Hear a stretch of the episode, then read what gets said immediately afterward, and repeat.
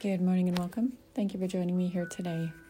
If you found yourself here, there may be a message on your healing journey, soul's evolution, transformation, or simply information. Today, I would like to talk a little bit about your journey as a light worker. Most of us are pretty much empathic, and maybe you have a lot of other mad skills you didn't know about. Why? Because you probably had some trauma in your life and maybe they were shunned or maybe abnormal or somebody told you it was kind of strange, but intuitively you just knew things, right? Connect with nature, animals, and just feel into other people's pain, and that's why you're here to help others heal their pain, trauma, sorrow, grief, shame, and fear. But when things happen to you that probably were not in alignment with where you're going, you have to kind of wonder. And if you've been in an abusive situation, especially with somebody that has addictions and or narcissistic, they do some crazy things to you. Maybe unbeknownst to you, but maybe your intuition was spot on in the beginning. They were hell on wheels and you should run. So hopefully you have left the situation found yourself in a safe and sacred space to heal.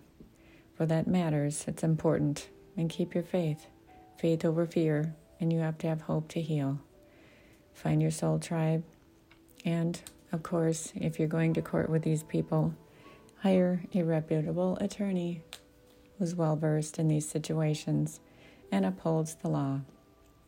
So, unpacking your story is important too for you to heal. Your body remembers what happened. Your brain may not want to, or maybe you have PTSD or much worse. And it's okay. When you're in a safe and sacred space, you will heal your trauma. Even animals can heal their trauma. It's true. Trust me, I know. So, today I would like to talk a little bit about an experience I had. and luckily, I was with my family. Little did I know, because I was early on in my relationship with a narcissist who I didn't really know was one at the time.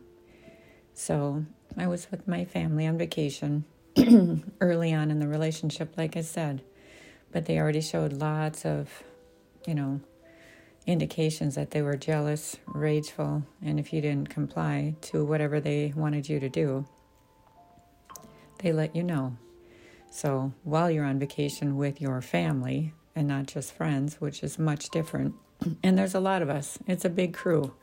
Your parents, you know, wanted to do this for the family, so they did. And this is all after maybe you lost a friend or a brother or family member, so they decided to save and take the whole family on a vacation to celebrate. So, this is what's happened a few times, but this one particular time, I went on vacation and uh,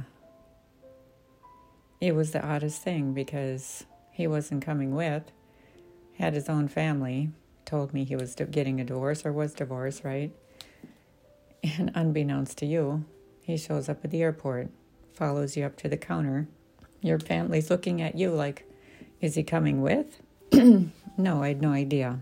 Now, in hindsight, here he told them that I had some kind of flight anxiety, that he needed to walk me to my destination, right? The gate. They let them do it. How that happened, I have no idea. But I guess abusing your power and your credentials, maybe it works. Clearly it does. Obviously, in hindsight, there was a lot of other things that happened. So while I was on this family vacation with maybe 30 people, things happen. You know, I didn't drink at the time, and we were in Mexico where my parents have a place ever since my brother died, killed in a car accident with two other boys that were his friends. On the same day my stepbrother got married, they chose to go away every Christmas or after for a few weeks to get away, and they could. And we were all happy for them. So while we are there, something bizarre happened to me. And now I know, probably it was dealing with the dark arts and magic he probably conjured up one spell to punish me. I fell most bizarre ways, hit my head. What a traumatic experience. And bizarre. All with my family, trying to create chaos within my family fear, shame, sorrow, grief, and lack of understanding. So, what did he do? Try and keep me on the phone, make sure I FaceTime. My family was so disappointed and alarmed. It was very controlling, calling the hotel, trying to call my family members. I'm sure now he was scared I actually was going to die. But maybe he left some evidence behind that would have indicated he had done this to me. I don't know. But luckily, I have a brother who's a probation officer and his wife a PA. So we all could speak some Spanish, of course, knew what the hell was going on. And I was brought to an urgent care in Mexico. Can you imagine? So luckily, we could all, uh, you know, communicate in effective ways. And good thing my sister in law was a PA and my brother was a probation officer. It did help. So I was treated and cared for and sort of ruined the vacation for the family. But this is all the evil ways of a narcissist, what they do. And then I was told to pick up some things at the local pharmacy, which probably is illegal here, and bring it back. And I was told how to do it. Well, I didn't know what it was. Come back here, you probably could have got thrown in jail for it, right? Hand it over, and they do weird things to it, with it, maybe towards you. Maybe they use that and they put it in other prescription bottles so you don't know what it is.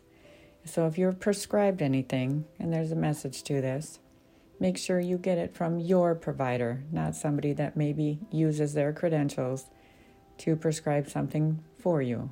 Or maybe you have empty bottles around that you haven't discarded, or your medications are expired. Make sure you know what's in those before you take those because there's a code on every prescription, whether it's generic or real. Make sure you look at every one that you put in your mouth yourself and watch what you drink and watch what you eat. Unfortunately, these things can happen. If there's medications that spilled over on the floor, Google it. Make sure the number is sequential and appropriate for the medication, and only, and I say only, get it from your doctors. And that way they know what's going on.